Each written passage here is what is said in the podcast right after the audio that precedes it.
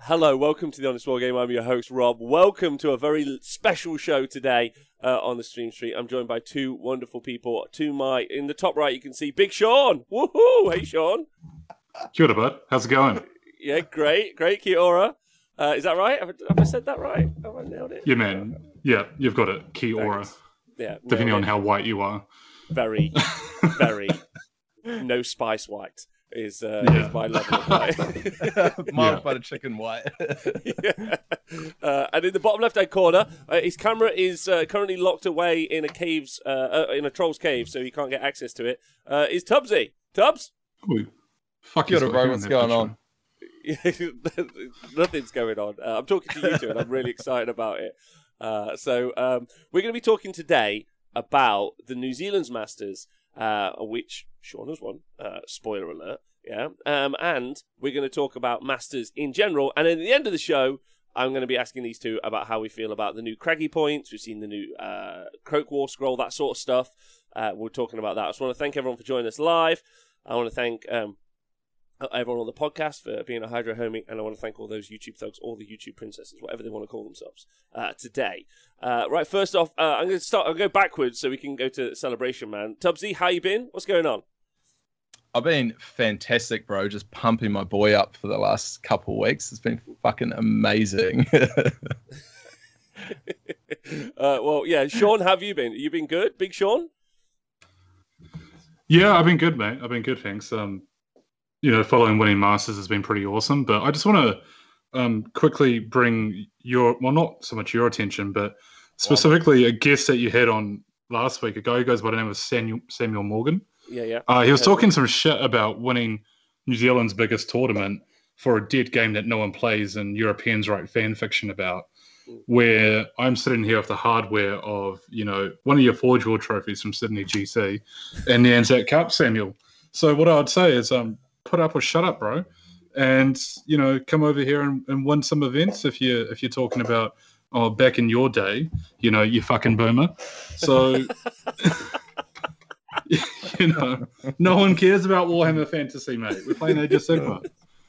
Well, anyway, how many, um, sorry. How many Australian wins are on that Anzac Anzac. Oh yeah, good question. How many times have Australia? Can, if you just hold those badges up to the screen, can we see? Yeah. yeah. so I haven't actually got them engraved yet. There's one that's engraved, which is New Zealand, and there's going to be another one which is going to be New Zealand as well. Yeah. And I might as well just go ahead and put the next one in as New Zealand as well, just for the free peat. You know, we're we're building a dynasty, Rob, over here in New Zealand. So it's true. It's true. I talk about it on the show all the time. Uh, yeah, man. Like that's, that's what CanCon we're doing. got taken away. CanCon, the biggest event in yeah, the world. Jimmy. Yeah, Jimmy. New Zealand. Yeah, he's went... probably possibly yeah, the best player, the best in, the player in the world. Oh, objectively the best player in the world, I'd say. Yeah. Well, I mean, but... won the biggest event in the world to date.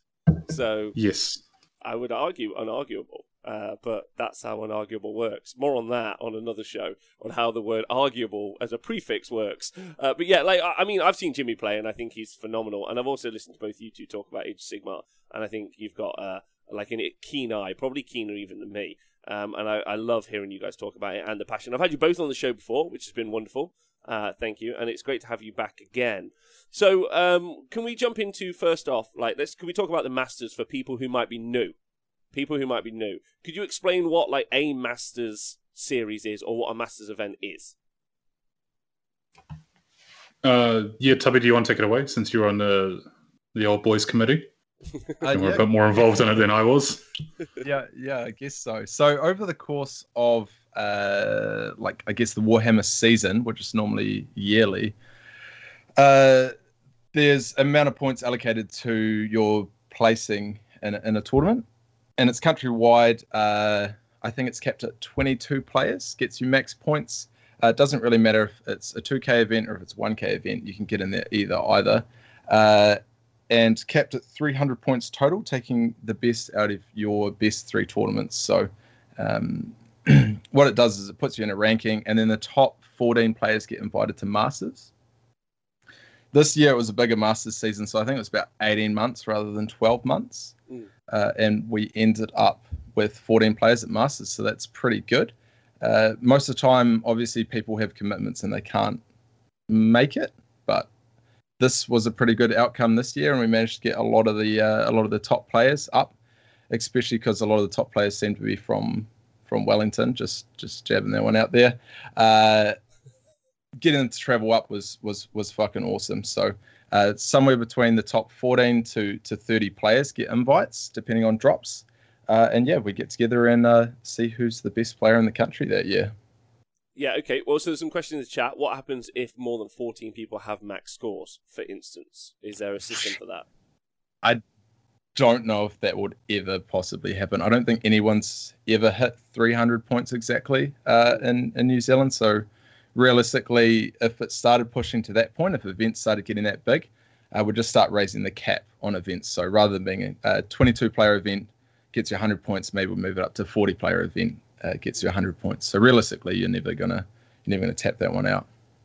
Yeah, well, so there's Masters events pretty much all over the world. Some countries don't have them, and some countries do. Um, we we we've had them in the UK. One of the interesting things about making an 18 month bracket was there a decision to try and key it in with. We normally get these these summer updates, right? We know Age of Sigmar three is is weeks away. The unboxing's tomorrow, for instance, uh, and then we know um, that like uh, like our one was always run like so the one in England slash the UK, but I think England specifically because I think all the others Scotland definitely have their own, Wales don't, Northern Ireland and Republic of Ireland have their own. Um, so uh, thanks to oh my fucking god, Tarquin for donating fifty four pounds to the show. That's fucking unbelievably nice. Was not threw me off. Um, fuck. Fuck. Uh, fuck. Yes, Rob, you're eating dinner tonight. Let's go.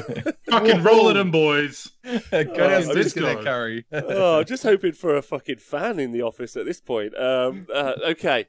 Yeah, Tarkonex, man. I don't want to derail the show, but it's hard for me not to see the Monday oh, show. He's, he's on a roll. He's on a roll. Yeah, I think he's a travesty that the second best AOS analyst and only second best because Haywo is my spirit animal. That's fair. That's fair. He he's pretty cool. It is broke, so here's some of my allowance for the fortnight. Thanks, Tarkonex. That's really sweet of you. Thank you. Um, and thanks for. Ah, right, okay. I was a- I was asking a really good question. Where was I going? About fuck me the uh, the cycle. the timing. Yeah, the like timing. the time Can you year, could you mention about the timing? Can yeah, you... so previously masters, uh, the previous three masters had all fallen just before Christmas, uh, and something we were finding with that is one, it's closer to Christmas, so people, you know, have commitments and they can't travel or they're saving or or whatever. And then the other thing is it seemed to happen like halfway between two editions. You know, like normally a GHB or a new edition will drop sort of July-ish every year. So you sort of get halfway between one GHB and another GHB or one edition and another edition. So uh, we decided if we moved it back to just before the July, you know, sort of around the the, the May, um, then we'd dodge that whole issue. Uh, but obviously, obviously with COVID and stuff, you know, changing it around a little bit, it was going to be a very short season, uh, six month season. It ended up being an 18 month season, which honestly I think was the uh, the healthiest way to do it since most people couldn't play games. And judging by Masters this year, it turned out to be a super competitive season, so it did really well for our scene. Oh, that's good. Uh, Big Shaun, uh, as someone like competing in the Masters setup, uh, do you feel like it's a little neater going between like that yearly update? Like, what are your thoughts on it? Uh, yeah, I think it's better uh, because I feel like people have sort of honed their skills around the current meta and the current GHB. Uh, so I, I feel like, you know, what Tubby has just said there, that it's sort of towards the end of the GHB cycle instead of halfway through, and you're playing sort of one foot in one GHB and one foot in the other, or addition even if there's a swap.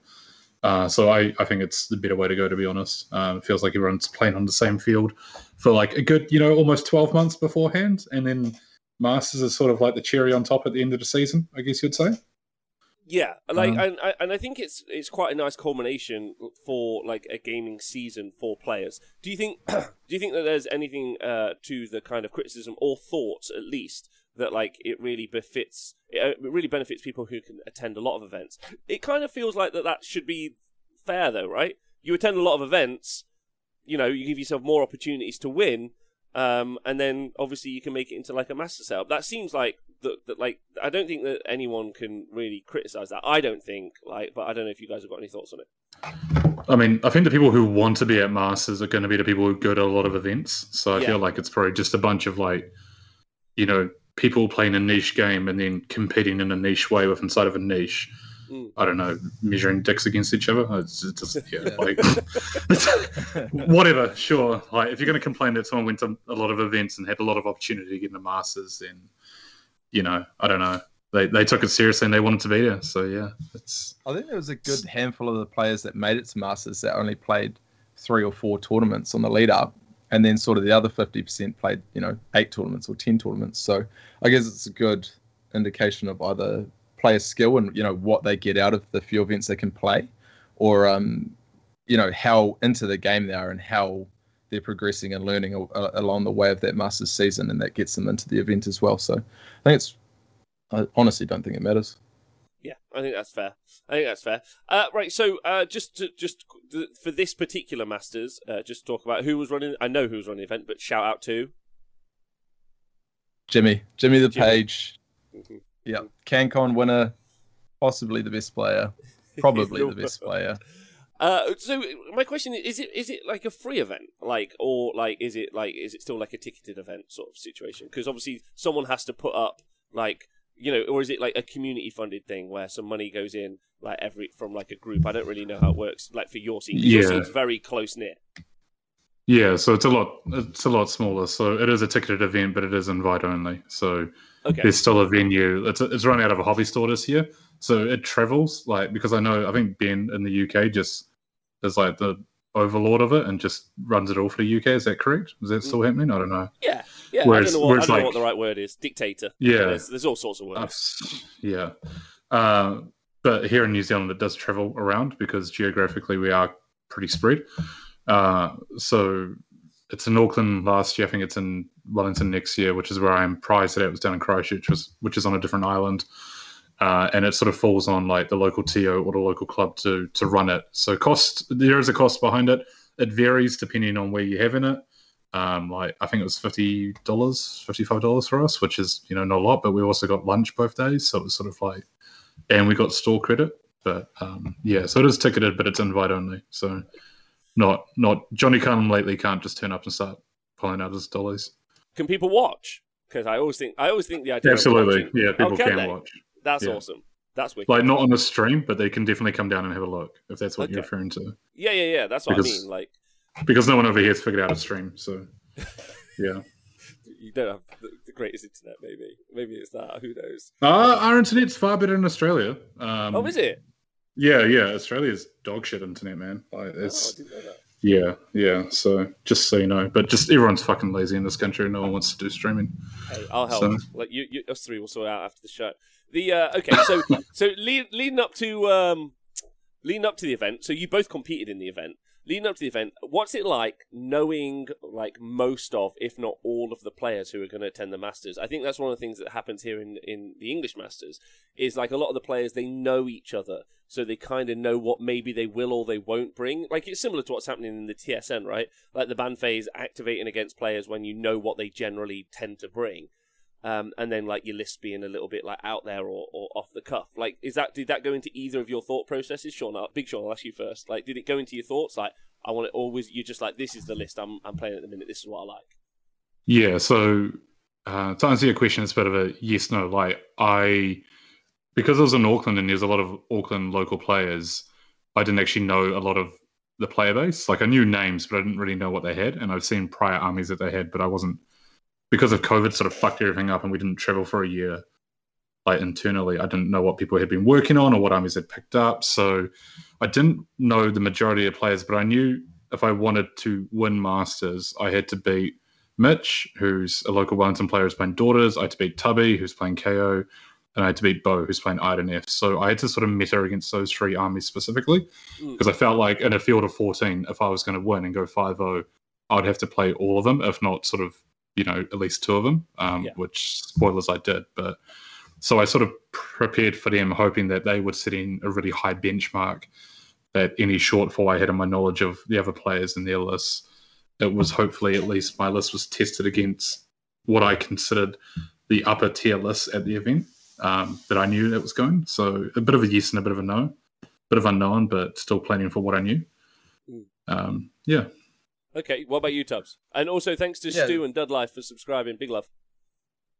Same bucket as Shaun, man. Honestly, uh, the last a few years playing in Masters tournaments, I've known pretty much what everyone's playing because there hasn't been a lot of uh, Auckland or Christchurch players or you know down south players coming.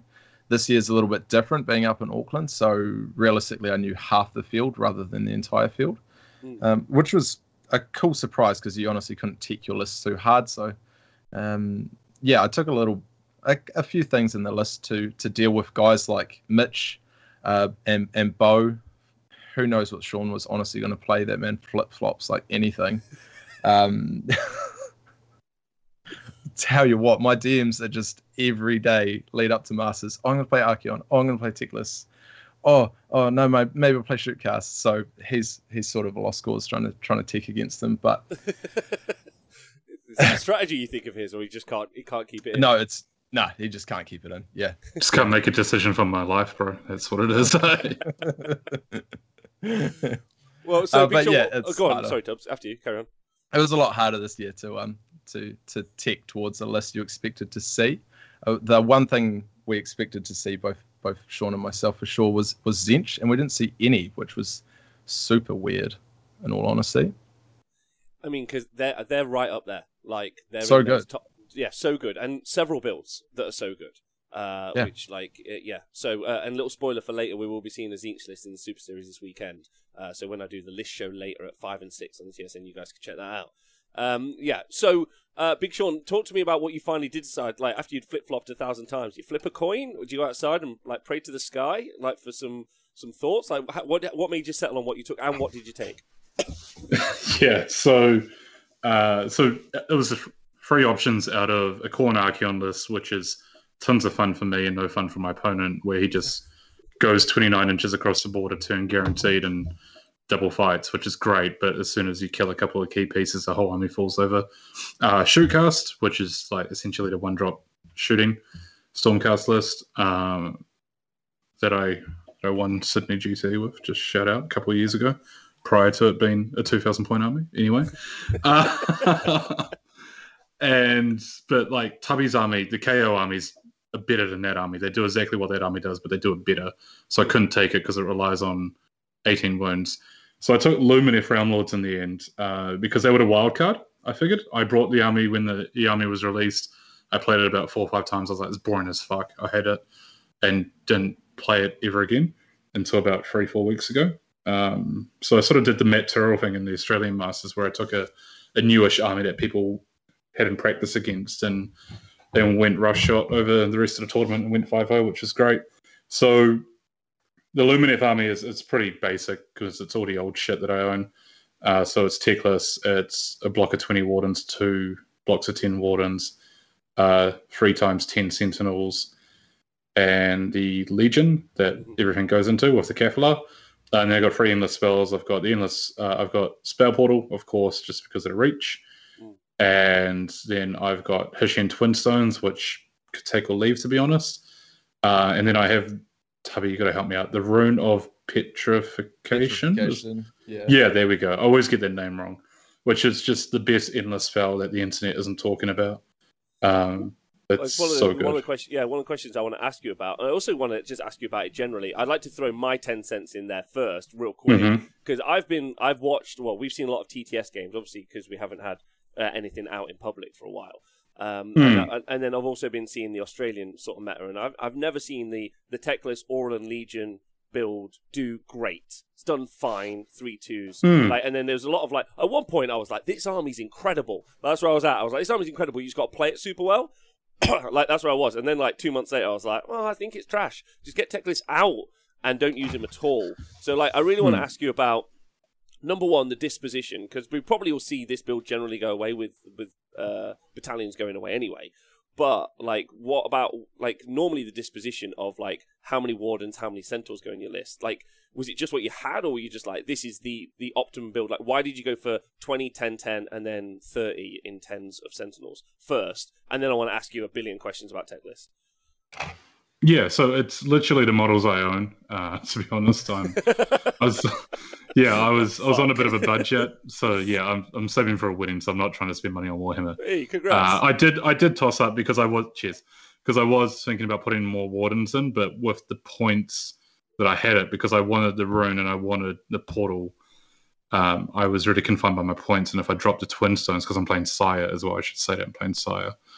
Um, I felt like I needed the twin stones for some of those eight to cast spells and seven to cast spells. You know that aren't so reliable. Um, the army looks real fucking white bread. Honestly, you look at it and you're like, cool. There's a big demigod hero that does a lot of shit, and there's a bunch of bodies. Like it's not overly special, but it's still 70 bodies of infantry, which are natively minus minus one a hit as long as you keep them in shining company. So you know, not charging the rest of it.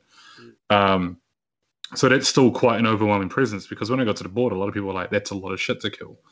And when they're around Teclis, you know, they ignore spells and four ups. They have five up after saves and, and the rest of it. Um, it's it got better and better as the tournament went on. Uh, the 20 Warden block, when it goes in, it fucks pretty hard. Um, if they're doing mortal wounds on fives, if you got the spells off, because it's 40 attacks and you're looking for mortals and fives. Uh, so the the Warden block was was really good, and I would prefer that over 20 Sentinels because my 20 Sentinels were real chip damage over the weekend. Yeah. They weren't sort of because I didn't have enough of them, and I never had sort of the perfect scenario where I could lambent light something and then just nuke him with 27 shots from the 30 Sentinels. Mm. Uh, whereas the Wardens, if the 20 block went in and hadn't been molested prior to, like they went on on Tubby's guys and they just deleted them and they went on on um, Bo's Eels as well and did something pretty similar as well. So yeah, it was literally the models I had and how do I make this work the best and how do I play around having those models in that setup. Um, yeah, and then Teclis just fucks so hard. Like he just does whatever he wants. Like especially if you're playing against no magic. So I played four armies that had no magic, which is probably part to do with my success.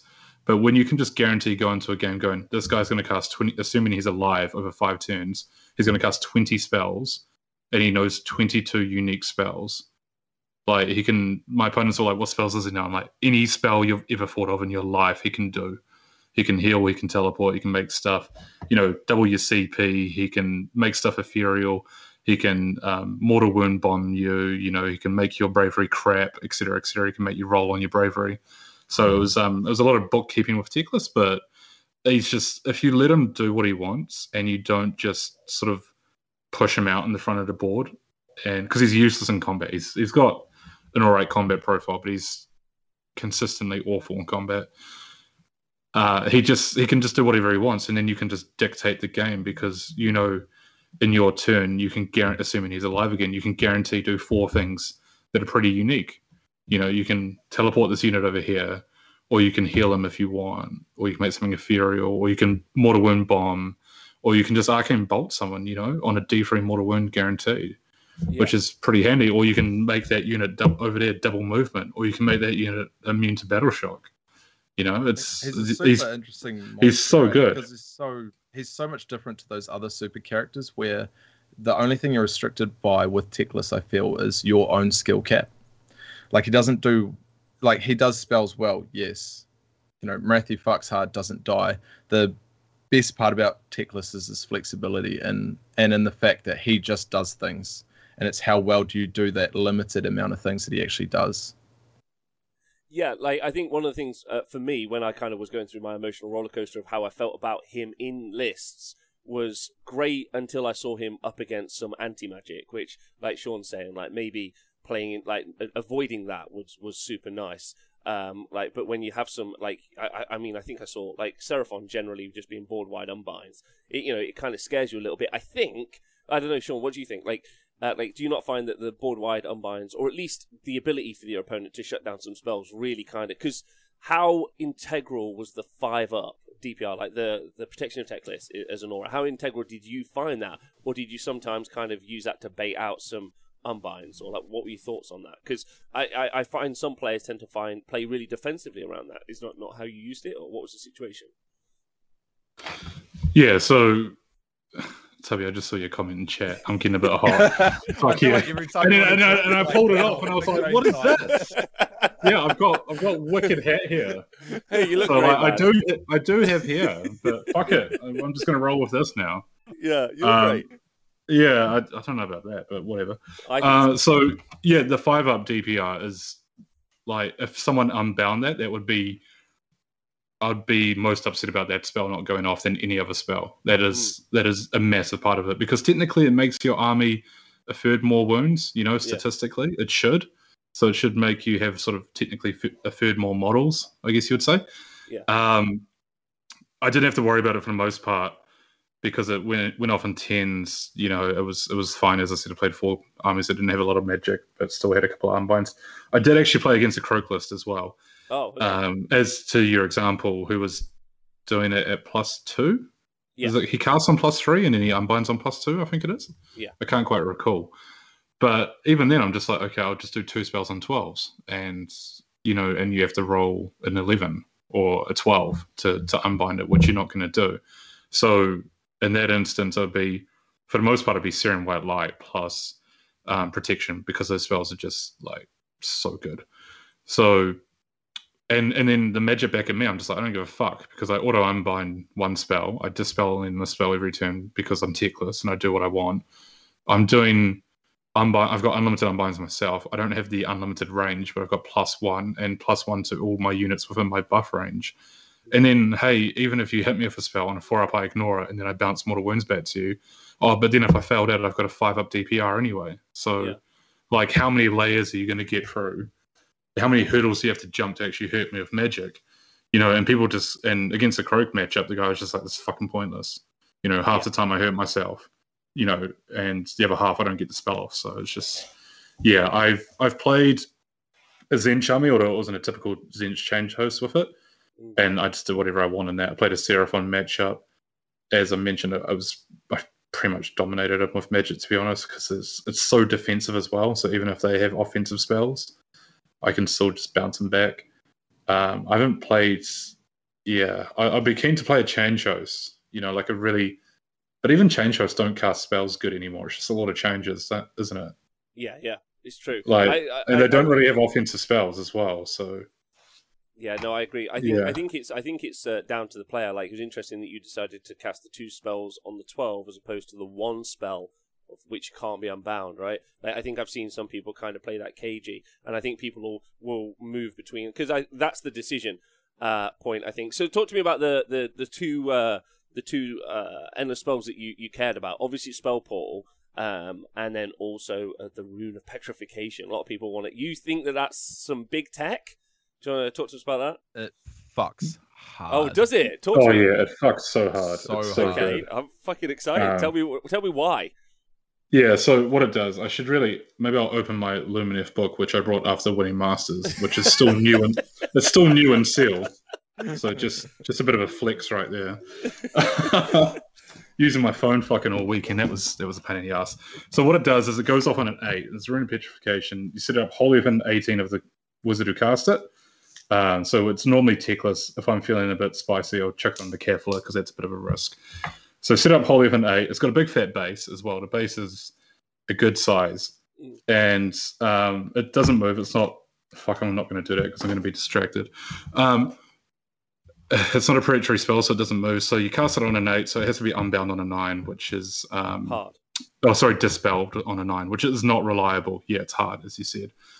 Uh, it's got a big fat base. Normally, what you do is you drop it on objectives, and what it does is it's like the rat trap. So it hits you at the start and the end of every movement phase, and on a so it hits every unit within six inches at the start and end of every movement phase. On a four up, you take D3 mortal wounds, and while you're within six of it, you're minus one to run and charge. Doesn't affect Lumineth units, so I can quite easily drop this on an objective, and it will literally just kill whatever's on that objective over the course of the game, because people, you know, cannot consistently dispel it. Yeah. Um, and if I cast it, so if I go first and I cast it top my turn, so for example, when I played Idoneth, I played Bo. I dropped it on his army turn one because we were playing Total Conquest. We're 18 inches away. Mm. Kefla set it up wholly within 18 of her.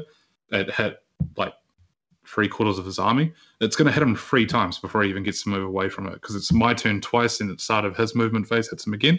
If I double someone, it's going to hit them five times before they get to move away from it Wow. assuming that they're not pulling bodies away from it.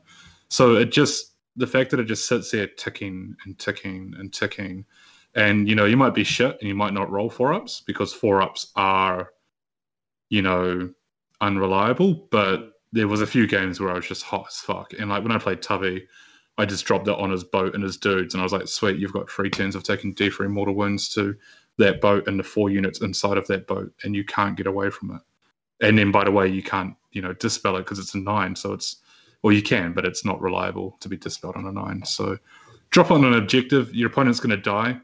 You know, they'll take a lot of damage from it, and um, especially if you have a double turn, and it's just a pain to remove, to be honest. And it's a bit of a roadblock, and the base is huge. Six inch bubble is massive. Great because you can't defend the objective whilst being outside of range of uh, the rune. Because Yeah, yes, you can so- sit, say in front of it. Say if he puts it down directly on top of the objective, uh, you can sit slightly in front of the objective and screen it that way. But there's nothing stopping anyone either flying over top of that unit or snaking around to the side of that unit and taking it for free, um, which makes it super hard to defend your own Yeah. your own objectives, and it makes it really easy for Shaun to aggress onto objectives because he obviously ignores it. Yeah, of course, and also like the the setup range is huge, like huge. That's that, that's excellent, right? There, that that's such a long range. And how many points is it? It's 70, so it is like a good chunk of points. Mm. But it's still, you know, when I can just cast spells, like I can I can guarantee cast it and I set it up wherever I want. And for most armies only have maybe a couple of casters. Yeah. Quite often they don't want to be spending an, an a dispel on an endless spell. But if they are, then I'm also taking away one of their spells. Yeah. Unless they've got, you know, a character that can just get rid of it, an endless spell, then it's a different story. But yeah, I just think it's really good, man. Like you, you just drop it on the middle of an objective, and if you want to be within six of that objective, then you're within six of that endless spell. So it's just going to keep tapping you. And the fact that if I drop it in my turn, you know, and I'm at the top of the turn, it's going to hit you at least three times. If I drop it at the bottom of a turn and I get a double, it's going to hit you five times. So just put on objectives, and people just die to it. It sucks for them, but it's great for you. And how does that combo with uh, with the Technado? well, I imagine. Uh, quite, yeah, quite, quite simply, really good. Yeah. because you know you can do so quite often what i do is because i'm playing Syar i can spend an Aether Quartz on my units for an extra spell in the hero phase so i quite often do that on like a unit of sentinels at the back and the Kefla, so then they both have two spells. And one would cast the spell portal so Teclis didn't have to cast it because it goes off into five so it's pretty easy. And you put the spell portal down and you could you'd use the you know the Technado quote unquote the Searing White Light through the portal to pick off units, and then you go, okay, that hero over there, I'd really like him to die. He's got three wounds left, so I'll drop the rune on that guy instead of maybe dropping it on the objective, and that way you're sort of, you know, you give yourself a chance to kill that model before it's the opponent's turn. But it's really good because obviously they're taking models from uh, Searing White Light, and then they're going to take more models from the from the rune. So it's just it's just like spewing out models in an AOE fashion, which I don't know we've really seen since maybe Kroak, I'd guess, because Kroak does that as well. But you know, there's not like a lot of splash mortal wounds in the game, as far as I know, other than No. sort of you know like Bloodthirsters going off. Com- yeah, they're all spells. Like Yeah. you know, and then Teclis doesn't give a fuck because he's just like, okay, I'll just dispel that. I'll unbind that spell automatically, or okay, you can drop it on me, and then on a four up, I'll hurt you, and then even if it goes through on a five up, I'll ignore it. So, you know, get fucked. he just does what he wants in the magic phase. It's fucking. I mean, in the hero phase, it's amazing. Uh, well, we'll come back and talk about uh, some of those units because it sounds like you'd maybe like. It, I'd like to know what you would like, how your games went, and how maybe you would change the list again if you would change it. Tubbsy, what did you take to the event? I took my uh, standard KO build, which is the Mhornar build. I've talked about it on the show before and, and, and sort of on our show and all sorts of shows, uh, which is a lot more Arkanaut heavy than the standard KO list that you see. Uh, and it doesn't have uh, any endless spells, so no Rat Trap, uh, no comment, no nothing like that. Uh, so it is a chemist, my general. He walks around on the board. He never gets in the boat. Uh, two navigators, one very importantly with the half charge artifact, the Galeforce Stave, Mm. uh, which against combat armies really lets you uh, play the game in your turns as long as in your terms as long as you can take the second turn. Uh, it really lets you play the list of, in a very calculated fashion. Um, and then the other one is the flare gun, which is what I'm taking basically in place of the endless spells. Uh, and in all honesty, I I honestly think it's better than than What does it uh, than the spell in the bottle.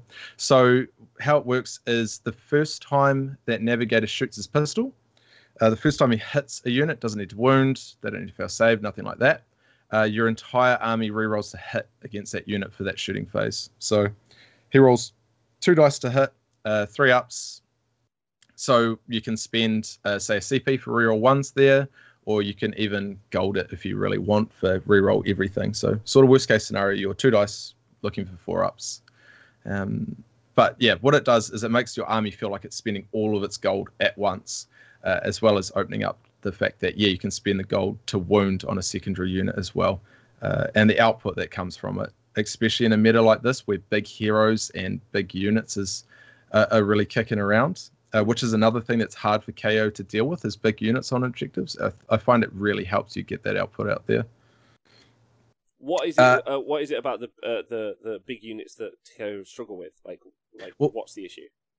it's just bodies on the bodies on the objective, right? Like Mm. t- typically a KO list is, is quite heavy uh, boats and guys inside boats. Uh, they're very limited on Arkanauts on the board that I've seen so far. The only ones that really vary uh, that I think is another viable uh, five and O KO list in a, in a singles event uh, is the uh, Iron Sky Attack Squadron one, where you can chuck the Arkanauts in the boats and you can jump them out after the boat moves, which is which is pretty key there. Um, but yeah, I ju- the problem I see with a lot of these KO lists is they just can't score. Like if you're trying to get on there and, and, and score the objectives, a lot of the time you've got a boat and maybe a couple Endrinriggers or or two or three boats, or maybe you have ten Arkanauts plus a boat. It's really not a lot of uh, scoring or holding or uh, or taking power even. So the more you can whittle down those big scary units, you know, like a Hearthguard block or 20 wardens or, you know, 20 blight kings, you know, you got Teclis or Archaon or something nasty like that, you know, sitting on an objective. Uh, 40 skinks even, it's a lot of output. You know, you've got to do 40 wounds, uh, 10 pinks. Being able to kill those units very reliably, uh, I, I feel like it really gives gives a KO list a push in the right direction for um for being able to get on outnumber even if you leave one or two guys and, and score those objectives. Yeah, I think I think one of the really interesting things is you talking about taking power. Obviously, like one of the things that's happened in 40k is they changed like the new edition. They changed it all around. You generally tend to see a lot less shooting. I'm not saying there isn't some very shooty lists in 40k, but you tend to see a lot less because it, the mechanic of having to charge onto the objective, kill the thing, and then take the objective. Otherwise, if you shoot them off, which is KO's thing, right? Then Yeah. you have to wait a turn to move on, which Yeah, becomes the score. problem. Yeah, it's the the taking that seems seems an issue for me uh, whenever I see them play. Yeah, and that's the age old thing with shooting is that yeah, as as simple and stupid as it sounds, is that because the the shooting phase happens after the movement phase, there's no way for you to actually get onto that objective if your means for clearing that objective is, is through shooting. So realistically, you either need units that can be on the board and run and get onto an objective, or you need a unit that can get on and clear um, to to make your shooting army contest those objectives hard enough. Um, and that's sort of you know where my where my list goes from there. So it has 20 Arkanauts, uh, 20 Arkanauts, and 10 Arkanauts. Uh, so 50 Arkanauts in total. Uh, super good staying power. You know they're on a they're on a four up rollable save most of the time. A lot of the time they're just running on into objectives, so uh, they're not putting their output out. But when they do get an opportunity to put their output out, it's actually quite surprising how much output they have. Uh, the whole War Scroll's built around playing on objectives. You know, they get passively buffed by being wholly within nine of an objective. So the sooner you get them there, the better those units are going to perform for you.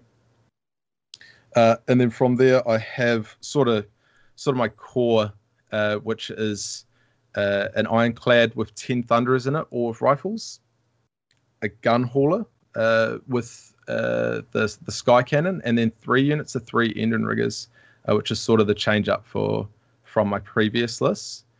I think the direction the meta's gone in now, where we're not seeing.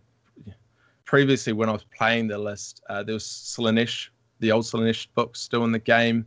Uh, Fyreslayers was still kicking around. You know, the activation wars was still happening, right? Yeah, of course. Uh, So one of the things Mhornar lets you do is it lets you fight first at the start of the phase. So uh, if I'm taking a big block of Endrinriggers like I was before, I was saying the nine man block, uh, I can activate and fight at the start, start of the combat phase there. So it's another way that I can take those objectives back. Uh, but now realistically, it's only Fyreslayers you have to worry about fighting first.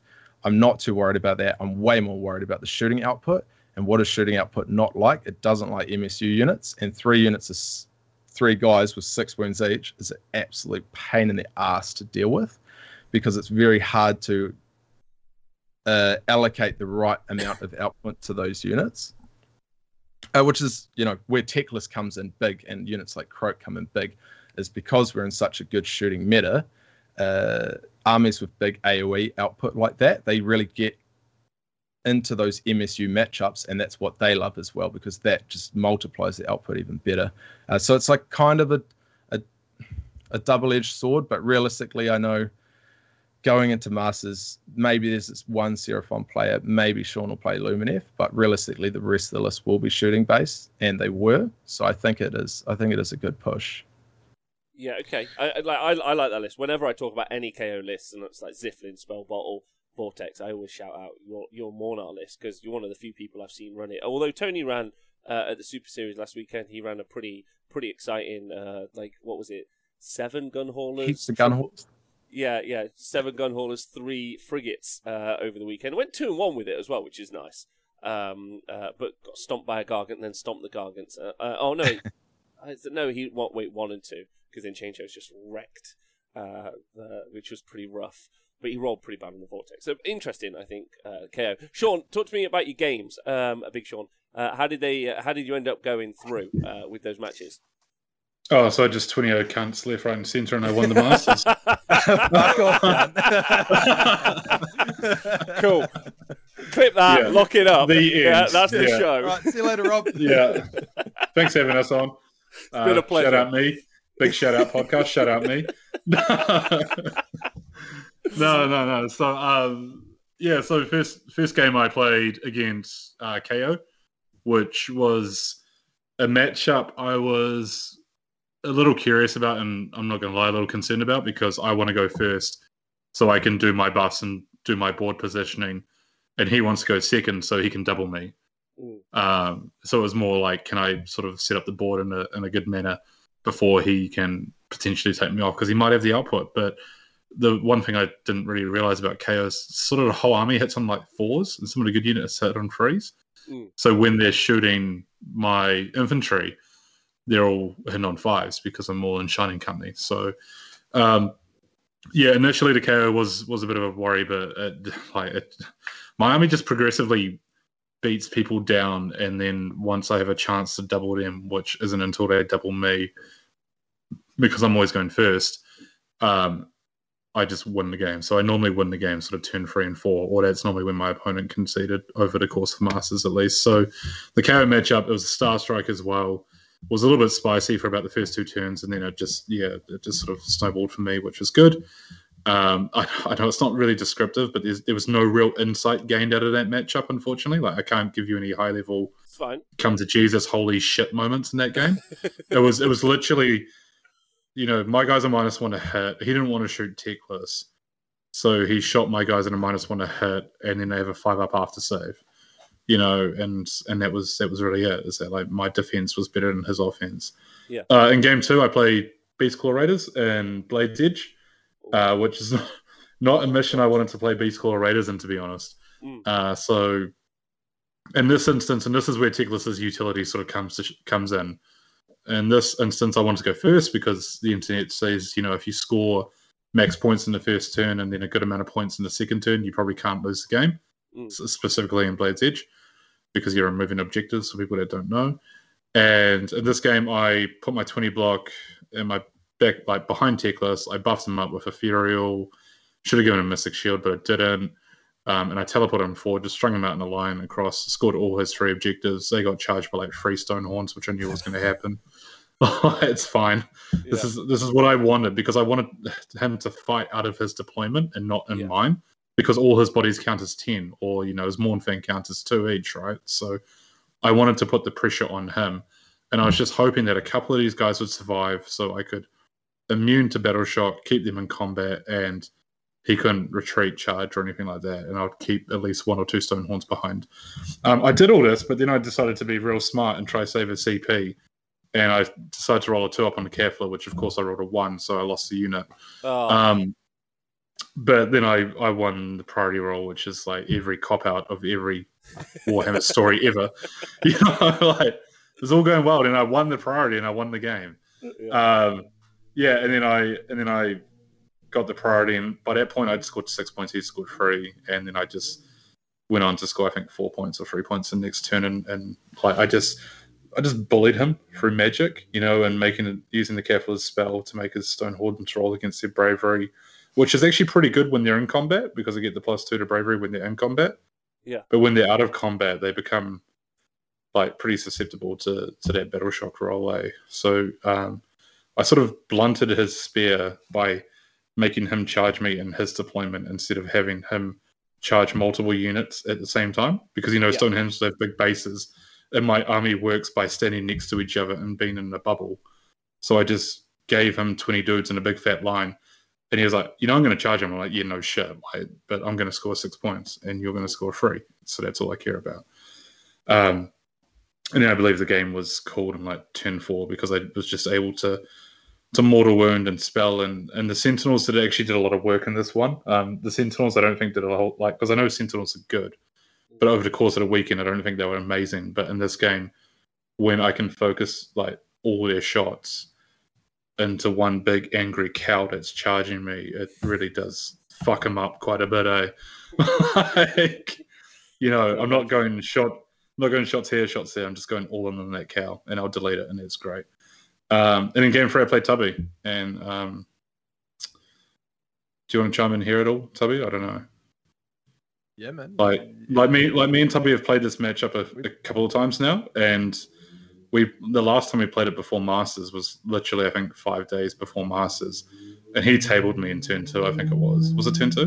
Like it was Yeah, it's immediately. like turn two or I, I did. yeah. I scored some points, and you're like, "Oh yeah, cool. I play now, and I win the game." I was like, "Holy fuck!" You know, this matchup sucks. But what was the what was the difference then? Like, how, talk me through it, Tubbs. I think like uh, I've played KO into Luminef maybe six or seven times, and I Mm. think I've won maybe 70 75 percent of those matchups. I think what it comes down to is it's really interesting the matchup because a Luminef army wants to go first always, and they're low enough drop that they can, uh, and a KO army most of the time wants to go second always. So realistically, both armies are both playing into their strengths. Uh, and it really comes down to a lot of the time does one thing happen or uh, or one thing not happen you know? Like if i stopped Shaun's protection of Teclis at any point his army just disappears very quickly. Or you know i win a big priority roll his army just disappears very quickly. Um, but you know if the game keeps rolling in his way and he keeps getting his priorities and he can keep putting those endless spells and uh and the, the shining white light burning like white like white uh, through my army it just absolutely bumholes it because it gets around the whole one of the whole strengths of the KO book, which is the fact that that's four up saves across the board minimum, and they all get rerolls where you want it. So he completely ignores the tankiness of the KO army with all his mortal wounds output. hmm Um, and he's good at sitting on objectives and sitting in his bubble. What what you need as a KO player is for one of his game plans to go wrong, which is either get doubled when you've pushed hard on him, or stop one of those key spells, which you know either you know burning white light's big, the rune's big, um, protection of the Teclis is is is the biggest one. Um, but yeah, it's it's a really interesting matchup, honestly, and and I've I haven't I'm yet to have a bad game into into a Luminef army with KO. I think it's a really interesting matchup. That's it's can be pretty swingy. In all honesty, I don't I don't know what I would do too much different. I think that you're trying to. of- Yeah. Oh, go on. Sorry, Sorry. you go, Shaun. You're the guest. so Oh, I was just you- okay. Cheers, Rob. I was just trying. I was going to say, he's he's trying to burst me off before I can grind him off Yeah. because that's how the Luminef army works. Because the the Searing White Light is super spiky. You know, you've you've probably seen instances where it's done thirty or forty mortal wounds to five units, and well, not that because that's not possible. But you know, like it does a shitload of damage in one turn, and then in another turns you're like, oh man, it just chipped here and there. But even when it's chipping, it's still doing damage because you know the next turn it might burst a bit harder, it might burst a bit harder. Whereas all Tubby's damage is like offensive and in your face, and it's very obvious. You know, it's it's Thunderers shooting, it's re-rolls from the flare gun, it's the boat moving around and repositioning like two thirds of his army to do what it wants where it wants, and it's a real focus point of power. Whereas um, the Lumineth is just sort of more of a gradual over time. It will sort of get you and sort of turn three, four, in my experience at least. Unless like you allow me to charge twenty wardens into something, then I'll you know I could slap something pretty hard. Yeah, I was going to say, like, I feel like whenever I've seen the uh, LRL play, I f- it feels to me like they can get bullied fairly easy because they have they have to play. They're around Teclis, they're keeping him safe, but also he's keeping them safe. And I feel like that that like I, what I really like about what your list has done. It's obviously like there's a Searing White combo with the rune. You're really putting a lot of pressure on at range, obviously with some Sentinels backing it up as well, like pushing hard into their line. So they like I don't know, uh, Tubbs, did you feel like you were forced to push earlier because there was just a lot of income incoming damage, or was that like you know would you've liked to held off for a turn, or was that not really the situation? You know that extra Yeah. output from range. Yeah, yeah. So from experience, I found that you you need to go in hard but cautiously. So, you know, one of the things the the Lumineth book is really good at doing is it's really good at reaching into my boats and killing my support pieces. Most, basically, every army you go into, nobody can kill your heroes inside the boat because realistically they're minus two to hit because they've got lookout sir and they're garrisoned. Uh, and then they've got plus one saves. So, you know, both my navigators, minus two to hit, two up saves super hard to deal with if you don't have bulk mortal wound output.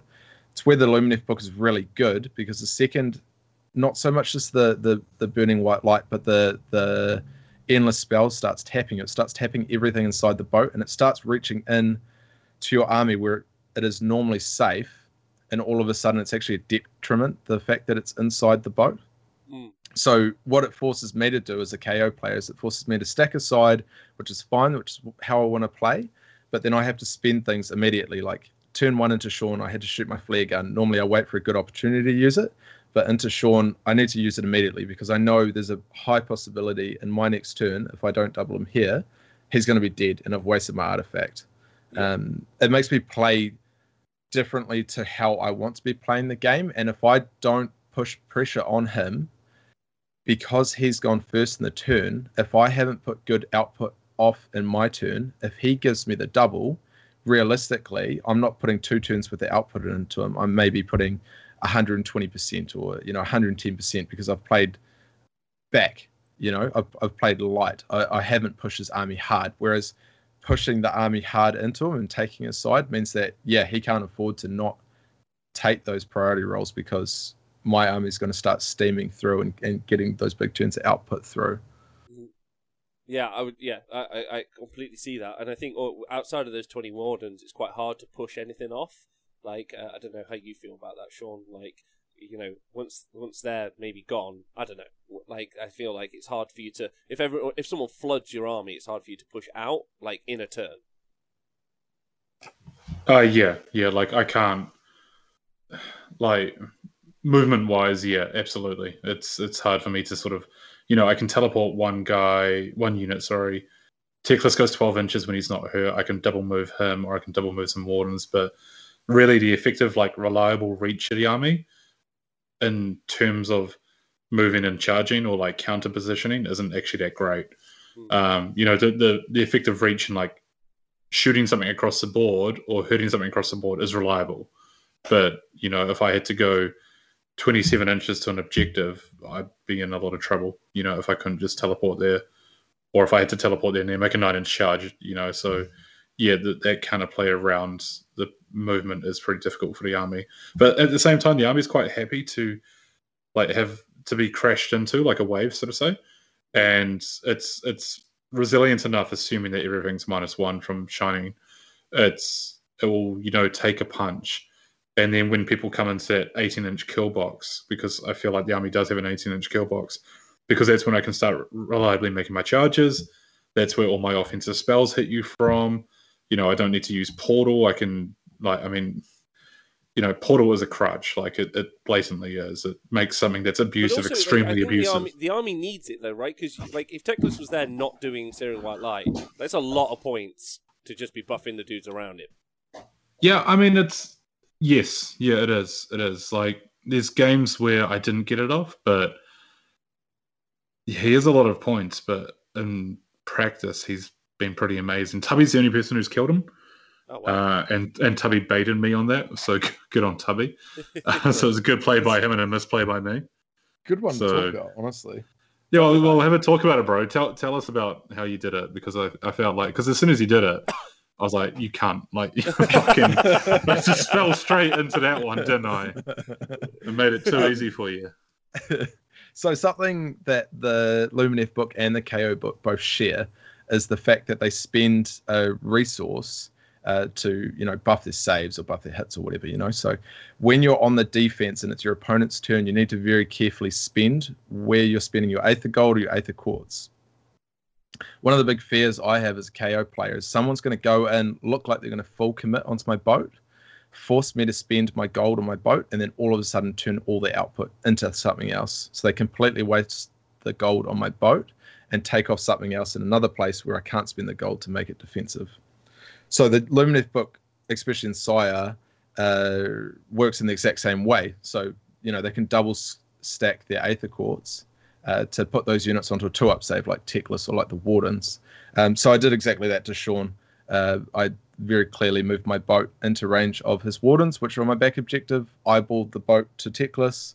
Uh, started shooting the Wardens. He double popped on the Wardens, and then all of a sudden turned all my output onto Teclis instead of the Wardens. Um, where you know he's just a four-up save, so that's very doable. Teclis on a two-up save is not doable at all um, not with my list. So, yeah, so it's it's it's little things like that that you can work around um, with the two books. But a lot of the time, unless you have shooting output, it's a lot harder than it than it initially seems. Yeah, I, I think about them zombies trying their hardest into them. It's uh, interesting, Yeah. interesting time for them at that book. Uh, okay, Tubbsy, last two, uh, last two rap matches. How did they go? Uh, for me, so Oh no, sorry, no, sorry, Big Shaun. We'll finish off with Shaun, then we'll come back. Sorry, Yeah, yeah. Sorry, uh, Oh. Last two matches. Sorry, Tubby. I was happy to hear about your matches, but apparently Well, we go back. We go back. Yeah. no, no, no, no, no, I know, I know, I know. Uh, yeah, man. So uh, round four, I played Idnef Deepkin, which was probably everyone's favorite to win the tournament. To be honest, uh, it's run by a guy, guy called Bo, and he has been playing Deepkin pretty solidly since the book came out. And like that book has just never not been good. Like Agreed. Fucking come on, it's been like three years, guys. Like like it's one of the best books. Like maybe It's top one- five, de- top five, definitely, maybe top three. Um, and Yeah, it's- and it's it's got like good rules from AOS one where you just like whiff in, you know, and you're like sweet, whatever, you know. But anyway, that's besides the point. So I was playing Bo, which I was concerned about. It's total conquest. So essentially, the mission is leader scout is an extra point, or you get an extra point from leaders. And if you take an objective off your opponent, you score double points. So it's one point per objective, four objectives. Taking an uh, objective off opponent is two points. Uh, 18 inches apart and he put his all so his army was oh fuck Tubbs, you know what it is off the top of your head? Sweet. Uh, sorry, I was do. looking at the It chat. was- it's- no, no, bro. I, I sort of like It was chucked two you units. deep It was two units of six Mar- Morrsarr Leviadon, three threes of Ishlaen, uh, and then I d- think he might have brought an Two, Eidolon. two, two Soul Scryers Yeah, and two Soul Mm. Swords, and- Yeah, and a Volte, yeah. Yeah. So the important thing about this is he put both his Soul Scryers off the board, and he put one unit of six Morsa off the board. And I obviously got to pick two because I'm two drop, and he's like nine or whatever it is. And because we are so close, I typically did Searing White Light through the portal, and really it did nothing. And then I dropped the rune on him, and it tapped his whole army except a unit of free Laying Guard and Volturnos. Although Volturnos is a free up save against magic anyway, I'm not worried about that. Um, I made a unit of 20 Wardens Ethereal, made a minus one by keeping him in formation, teleported him pretty much right in front of his army, saying, please take the bait, you know, come charge him because they'll mortal wound you off. Um, and your Rend 2 on the charge doesn't really count for anything when they're ignoring Rend. Mm. Um, he ignored all that and he just sort of went to score the objectives in his turn. But the important thing was before he started playing the game, so before he even had a turn, uh, he had a unit of freeish lane which were absolutely unmolested because they were back at a board. I'm guessing in case I teleported. One unit of free was down to one, and the other unit was down to two, and the unit of six Morrsarr was down to four. And he had um, and the Leviathan are taking like six, seven wounds at this point as well. I've taken quite a few wounds just from the rune. The rune just went off hard on him, tapped him three times. Wow. Every time I was rolling a, like a four up, and I was rolling like you know four or five for mortal wounds. So he's taking two to three mortal wounds a turn. Um, and then I just sort of pushed around the board around my 18 inch because I have to be a whole level 18 of Teclis to get his buffs. I did this like token screen at the back of the board. It was a really god awful screen that should have just died so easily. It's just 10 wardens, not even in shiny, just spread out to maximize their base size and board space.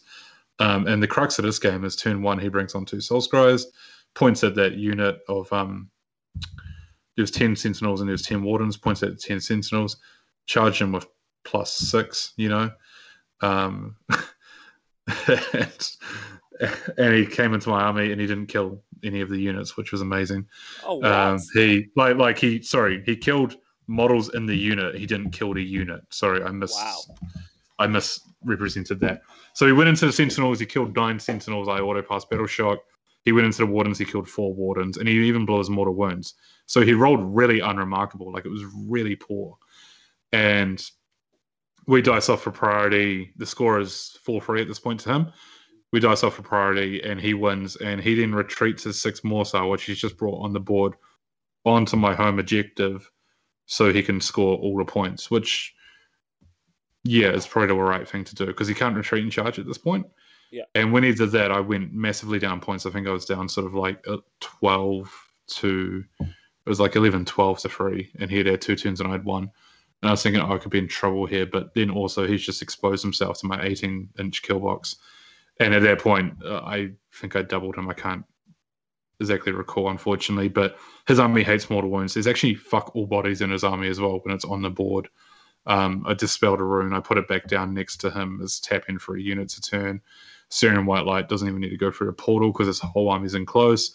Uh, cool thing here is I um, did the Kefla spell on the turtle. So the turtle has to roll against its bravery every time it wants to do something. It has to roll equal to or under. Yeah. And turtles are bravery six, like the crap.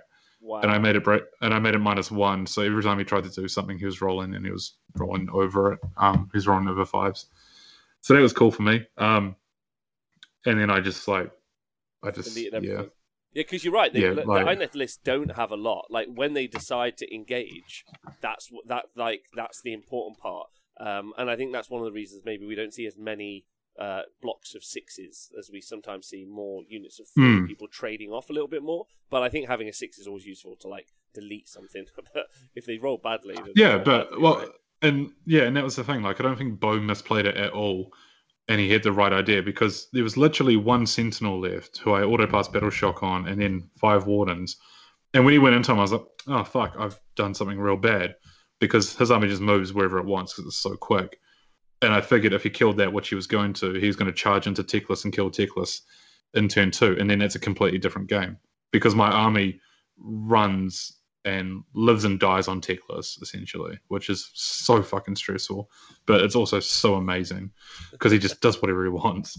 So, so yeah, um, and he didn't kill the unit, and that was a big woof, and it wasn't his fault. He did everything right. It was just literally dice gods, whatever the fuck you want to call it. It was just really, really poor. So yeah, and then I just I think we caught on 10-4. Um, I think he had nothing left at that point anyway. So I he was ahead by the first three turns, and then I just put it put it back.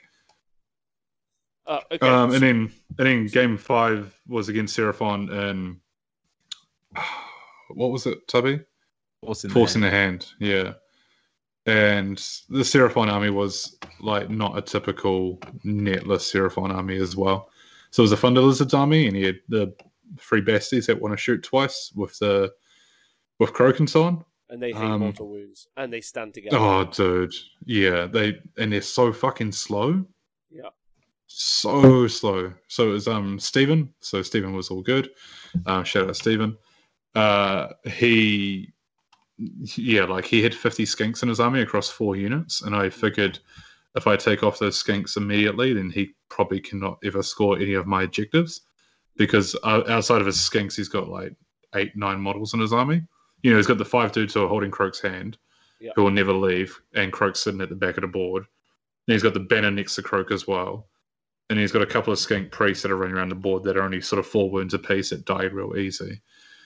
Um, and he had a he had a Carnosaur in his army, which was a bit of a wild card. It was a bit of a sort of I'll throw this at you and you have to deal with this sort of piece. But um, they just charged it into some wardens and they just deleted it.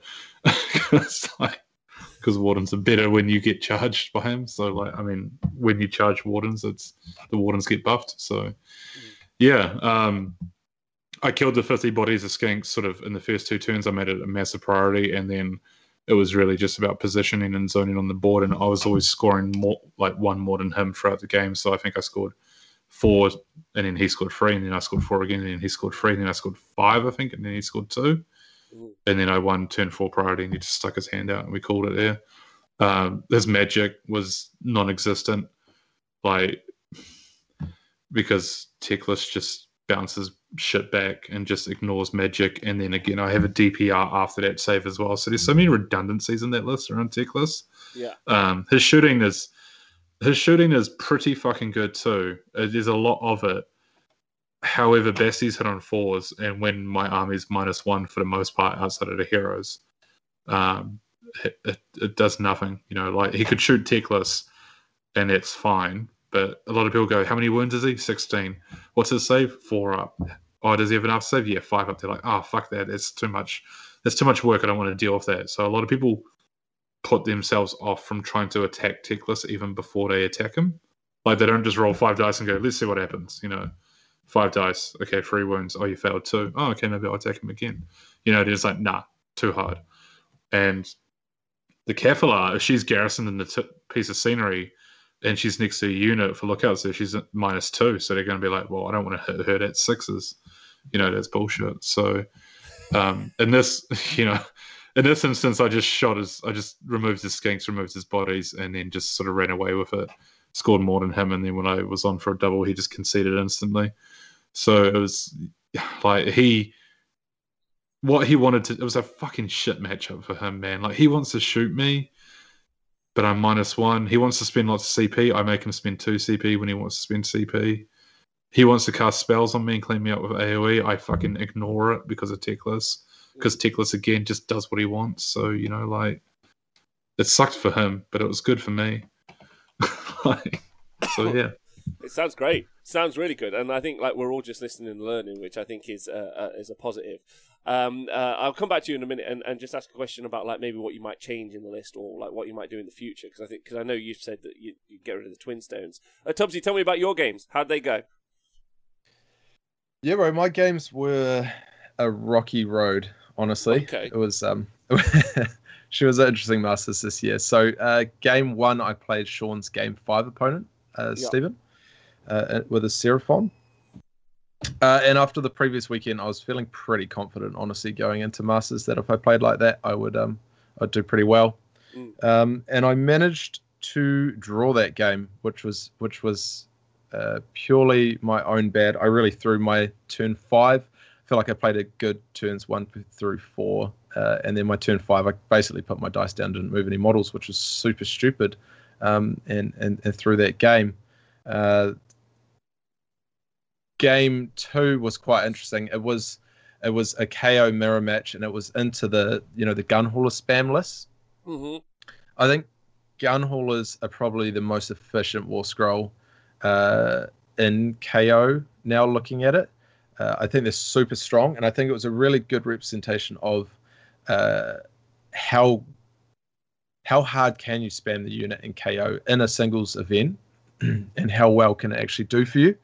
Um, and at end of the day, that matchup come down to why I think my list is a stronger uh, five and O list than than than those boat heavy lists, and that was purely for the fact that I scored the objectives hard. Uh, he couldn't come back and contest my objectives because either he had to shoot, clear things off, and then couldn't get to objectives, or he'd put some boats onto it, and then it's only one model. Um, so it did pulled a bit of a bait and switch on him, made him made him shove his ironclad and the rest of his output into the corner of the board, chase my ironclad, uh, and just let my Arkanaut score the game, which is ideally uh, what my list wants to do most of the time is play chase the ironclad and forget about the little boys standing on the objectives. Uh, game three, I played Shaun, which uh, which We which was a loss for which was Yeah. a loss for me. Yeah. Uh, and then game four the following day was another KO matchup, uh, mirror match, and that was quite a cool list. Honestly, I I'm really into that list. I think it's a very good teams list if it's a little bit more uh, defined, uh, and it functioned around having yes the spell in the bottle. Uh, also had uh, Exorcist with the comet in it, Yeah. um, and we had a we had a big chat afterwards about how you make that list work better. Um, and I think the best thing about that list is it forces people to spread. And what a KO player wants is he wants your opponent's army to spread. Because if once you start spreading, the KO army can start picking it apart. Because of the mobility, you'd go hard to one side of the board, kill the thing on the flank, hard to the other side of the board, kill the thing on the flank. Just rinse and repeat. You know, just take the game methodically, slowly at your pace. You're in the control of the game. Uh, unfortunately, same thing, man. And into into my list again, he wasn't running any thunderers. All of his output was either in the boats or on the outside of the boats with a lot of Endrinriggers and uh, and, and dirigible suit guys. And I could just screen him out the Arkanauts, so he didn't get enough output on the on the first turn. And my return, I just killed everything that was sitting on the outside of the boats. All of his Endrinriggers, a boat, all his heroes that were outside, all, all of that. Uh, leaving him with you know an ironclad and, and a couple gun haulers, and it just you just can't contest into in, into the bodies. Like you, you're just playing such a, a uphill battle once you start losing those bodies on the board as KO. Um, and honestly, that one was a, a bit of a bit of a landslide to me as well. But I think the concept of the list was really interesting.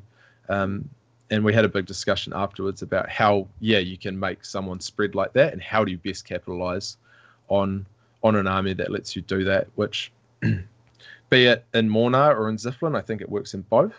Uh, I think the big thing that he needs to take away from it is either start putting Thunderers in the boat or start taking that Iron Sky attack squadron list where you can get out and you can start reaching things with your Arkanauts and start scoring those objectives back while pus- putting all your threats on the side of the board in awkward positions where your opponent doesn't want to go because there's no objectives there, you know? Um, Definitely, you can you can really push. I think with taking them out of the boat and pushing onto the objectives, I think that gives you more utility. That's so good. Yeah, I I think that's the that's the other the other five and O list there, and honestly, I think it's probably better than my list. Um, but yeah, it, I don't have the capabilities to run it, so I'm happy with mine. Uh, hopefully, something I can I can have a jam on in the future. Definitely have the Arkanauts for it. Just need another frigate. Um, and then game five, I played into the Beast of Chaos list, which was a a, a wild card. like, Yeah, yeah. Um, in all honesty, Beast of Mm. Chaos are a, a really bad matchup for KO because they can be a lower drop than you. yeah. If they take an MSU build, they can swarm the board. They can zone out so hard that once again, taking those objectives back is so hard for the for the KO player. As long as he keeps swarming forward, coming forward, scoring huge on those first three turns to the point where the KO player can't come back, even if he tables you, which he almost definitely will. Um, it's a good matchup. Like as shit as Beast of Chaos is, that's it's a it should be a, quite a bad matchup for KO. Unfortunately, uh, Bartosz, who was playing in the final game, had a, a Gargant, so he was essentially missing 500 points of army. Um,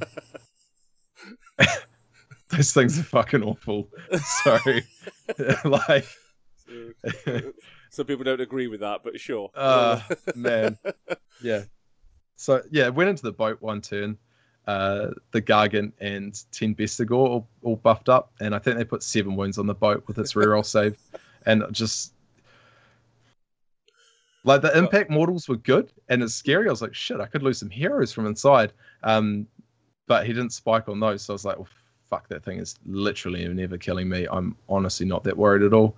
Um, and yeah, it didn't need to be. So unfortunately for Bartosz, that was kind of a whitewash. he doubled me one into two, but by the time I I got my second turn, I just basically just rinsed the whole rest of his army off because there's not enough bodies anymore.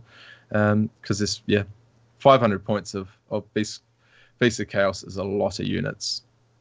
Yeah, of course. Yeah, loads. Yeah. Um. So, uh, throwing back to you, Big Shaun. Like, what would you change about your list? Uh, Just listening to you now, like, I think the rune's such a, an amazing take, and uh, and I know Tubbsy's just mentioned it, but the Exorcist and the Comet sounds like a, a fun sideways take to go for like that additional like punch. But what do you think about what do you think about your list and changing it up for next time, or do you not think you want to play it anymore?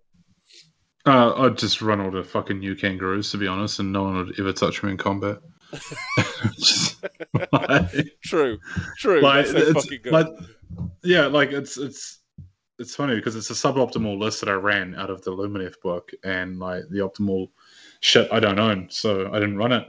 Um, yeah, like I would probably completely flip it and make it a bit more reliable on movement and less reliable on taking a punch and then pushing out from that punch. Mm. So yeah, I think I'd go ruse and um, I'd mix it up that way, and I'd just frustrate people with little charges and little pylons in other directions, and it'd be a shit time for them, and it'd be a great time if I knew how to play it.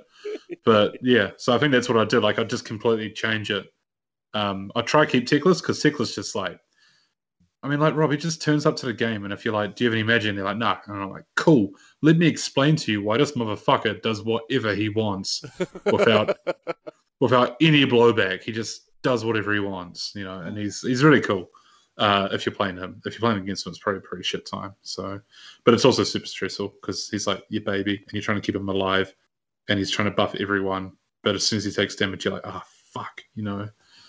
So I anyway, think that's I think that's the thing. I think knowing how to play against it is that like you have to know that the other the te- the, the the Lumineth player wants Teclis alive above everything else. Like that's like yeah, hundred percent, hundred percent. And I think that that's one of the things maybe that I've seen in some of the games that I've seen where Teclis has been babysat too much. I feel like there are times where sometimes you just do have to push him out and you've got to make him exposed. Um, I think that's key. But we'll like we'll see. Like I agree with you. I think the wind charges change up the shape of the army so much that now like it's not so much like you're going to get hit. You'd be like, cool, I'm just going to control the board and Teclis will just be there doing what he needs to do. Um, I think your inclusion of the rune is is wicked because like it doubles up on the output coming from Teclis, and I think you're already committing to him. So like yeah, make him like a gun platform, which is crazy good, crazy. Yeah, the army the army just does mortal wounds, and that's what it does. So it ignores all your all your negatives and all your rerolls and all that sort of shit. It just does mortal wounds, you know. And it doesn't do a whole lot of and yeah, and it doesn't do like fucking an obscene amount in one well it can, but it often doesn't in one turn, but over two or three turns you're like, shit, that's like eighty mortal wounds. And you're like, Yeah.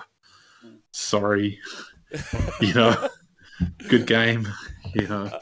Uh, Tubbsy, what would you change about your list? Do you think, or like, uh, do you think you're going to move on from playing KO at the moment? You've been playing them a while. Yeah. Um. So realistically, I'm super happy with my list. Uh, the only thing that I was really missing from the list was the Be'lakor update for the for the KO triumphs. Yeah.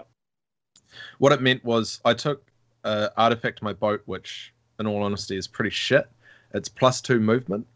The reason I took it was uh, if I'm 12 inches up the back of the board, say we're playing a normal, you know, sideways deployment, Mm. 12 inches up, my boat can run 18, and my sh- guns can shoot 18, which means I can shoot 48 inches essentially, right? So I can shoot anything at the back of the board with my 18 inch guns, which is the majority of my output. So I can kill uh, flamers, bow snakes, little heroes, uh, things like that that are hiding at the back of the board.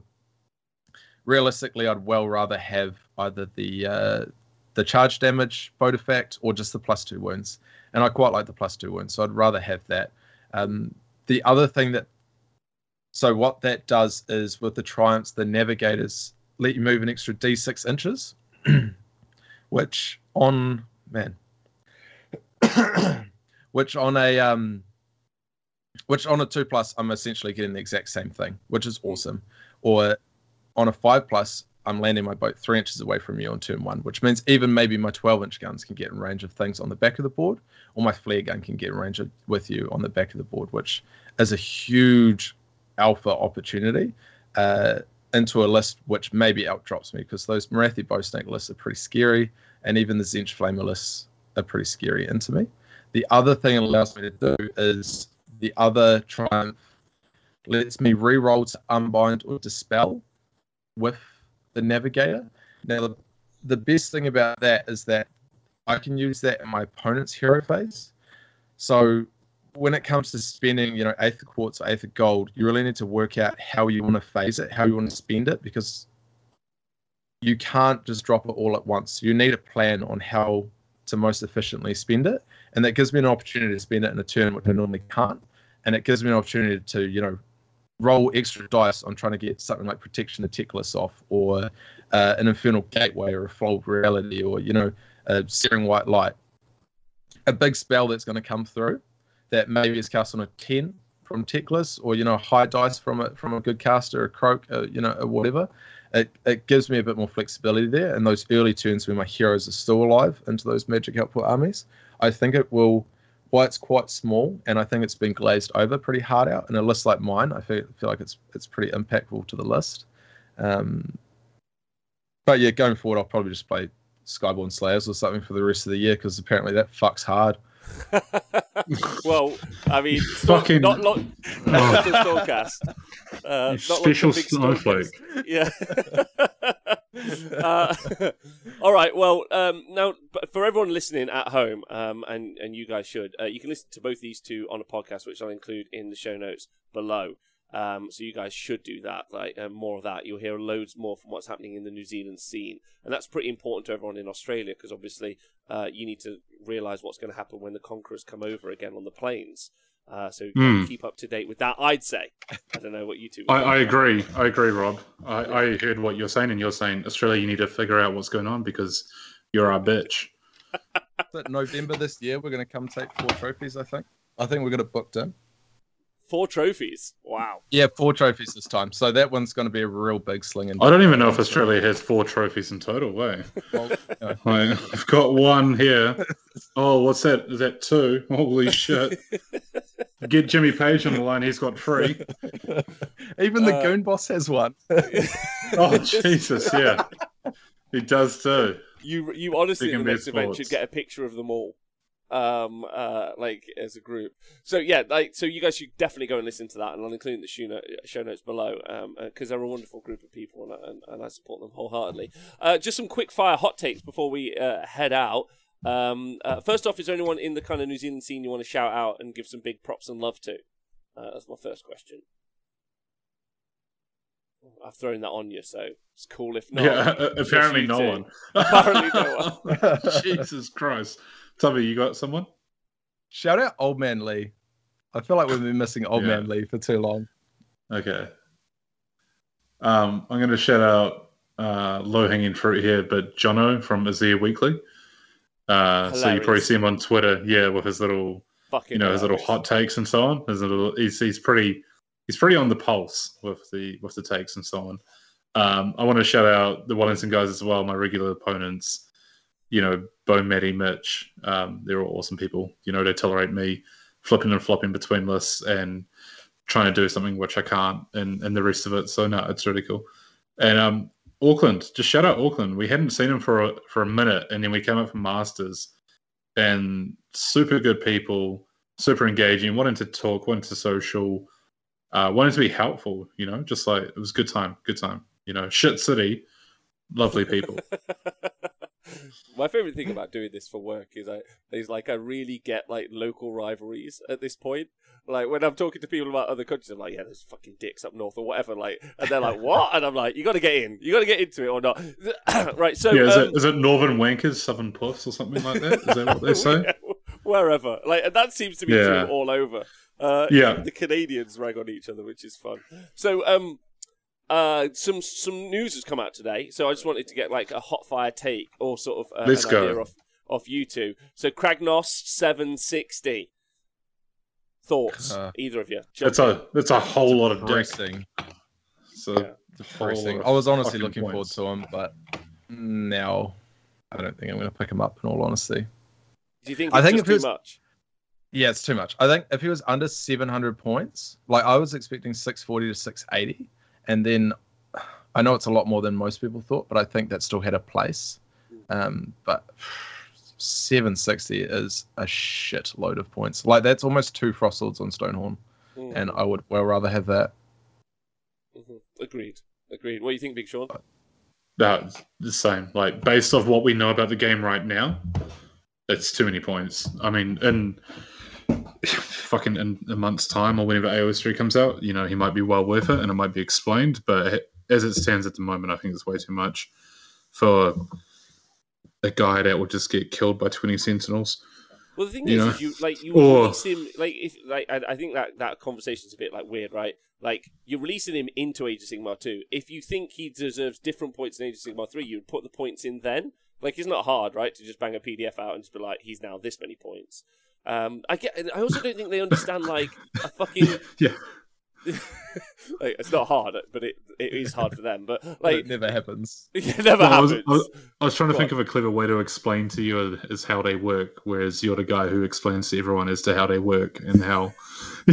So sorry, I just yeah, but I was like, it's oh well. Rob, didn't you know that this is you know? That's not what they fucking do. No, I get it. I, I, I do.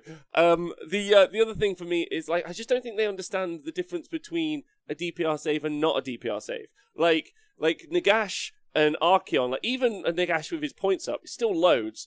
But you're just like, well, he ignores half of the mortal wounds. You've spent a huge portion of the time talking to be saying the word fucking mortal wounds a lot. Like, and I know Craggy can ignore spell mortal wounds, so it's a different convo. But um, like like uh the the the the, the save is very important. Like I get the armor save is good, but that save against mortal wounds is pretty key because there's loads of like non. Oh, there's a lot of damage you can take. I think, and I think Yeah, yeah. points. Yeah, exactly. Because and they made this big point about oh he could charge a monster and do thirty six mortal wounds, and just to go back to what Tubby said ninety seconds later, two Stonehorns could charge him and kill him on the charge. Yeah, You know, because he because he doesn't have a fucking mortal wound save, so or like a DPR or whatever it is. So They've got You Rend 2 damage for as well. yeah, yeah, he fucks hard without a courtesy look on the charge. But you know what else fucks real hard without a courtesy look on the charge? Two big, two big stone horns. So and they're yeah, and and uh, yeah, and they're they're I don't know if they're more survivable, but also they're faster, so they can control the board more. Yeah. So that's yeah, disappointing. is but I mean he say. He does beat up on the Star Drake meta. So um, I'll pour one out to my Star Can't Drake wait. bros. Can't Yeah. you three Star Trek bros are having a tough time. Uh, so Kroak, we've seen he's changed. Uh, I'll just clarify the changes real quick. Gone from plus one to cast a plus two flat. Uh, but now he's got 18 wounds, which means he can't go on a Balewind, so that reduces his wounds. Uh, but specifically, uh, whenever he takes damage per phase, you roll 3d uh, 3d6, and if the damage plus the total of the 3d6 exceeds 18 wounds, he's automatically slain. So he still is able to obviously pass wounds off um, uh, to a uh, to Saurus Guard, but he now costs 430 points as opposed to costing 320 points. So uh, yeah, what do you two think about that? Uh, Tubbsy, I'll ask you. You got any thoughts? I think he gets fucked now by the shooting armies, in all honesty. He still gets, I assume, we can't see here whether he's a monster or not, but he doesn't have a monster profile, so I assume he's not. So he'll still get the the minus one a hit, but now he's only a four up save, whereas before he was almost always the three up because he's in the Balewind, and then he's a two up if he wants because of his command ability. Um, now without that, because of the way that you kill him and it's per phase, I think big shooting output armies are just going to explode him. His loss is four up after save as well. Um, yeah, you can shrug it off to the Saurus guard, but you know you take one turn, shoot off the Saurus guard. Next turn, shoot off Kroak. He's done. He's dead. It's.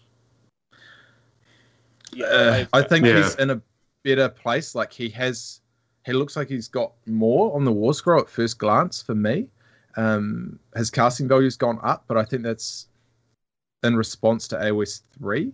Um, at the moment, you can get him up to plus three to cast, right? Yeah, he's got plus two on his war scroll now as opposed to plus one. Yeah, and then and then you've got the one. constellation, and then you've also got the uh, astro. Um, Yeah. so it gives you plus one, so you can have him on plus four now. Yeah, you can have him on plus four now. The thing is, with the modifiers being changed, is that a move Oh, in the direction to keep him think- on a plus yeah. three?